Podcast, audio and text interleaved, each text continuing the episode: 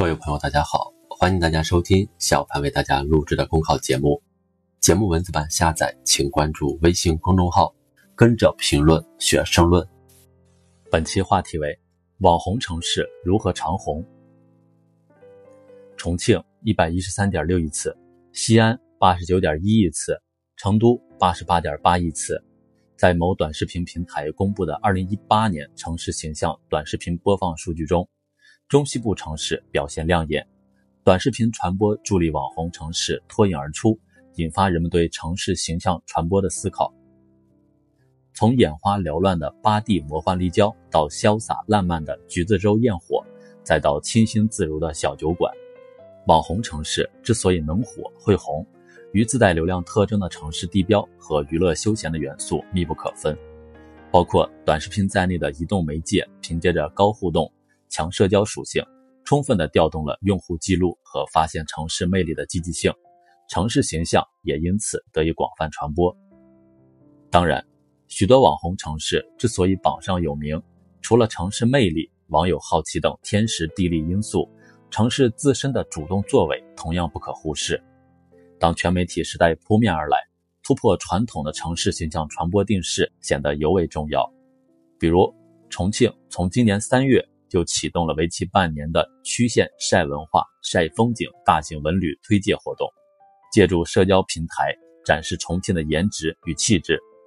在信息爆炸背景下，酒好也怕巷子深，城市积极运用新媒体讲好城市故事，同网友自发传播，形成共振效应，有助于抓住眼球、吸引流量，实现城市品牌的海量传播。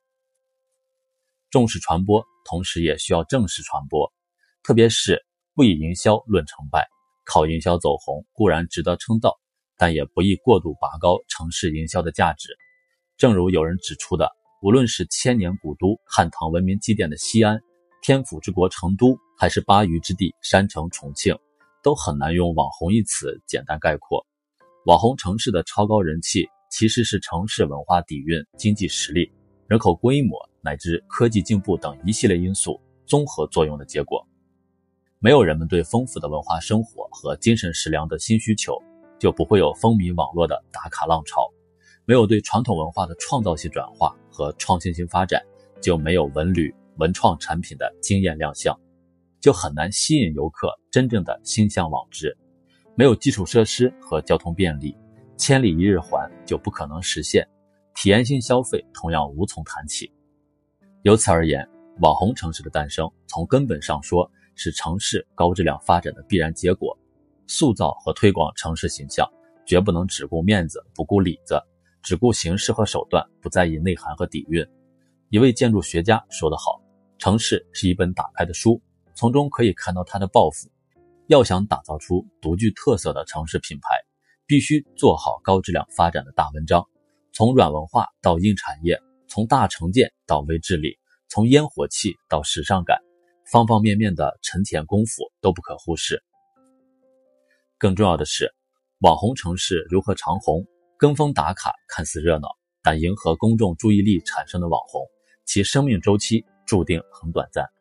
如果不注意把握有意义与有意思的辩证关系，徒有形式热闹，可能只会昙花一现。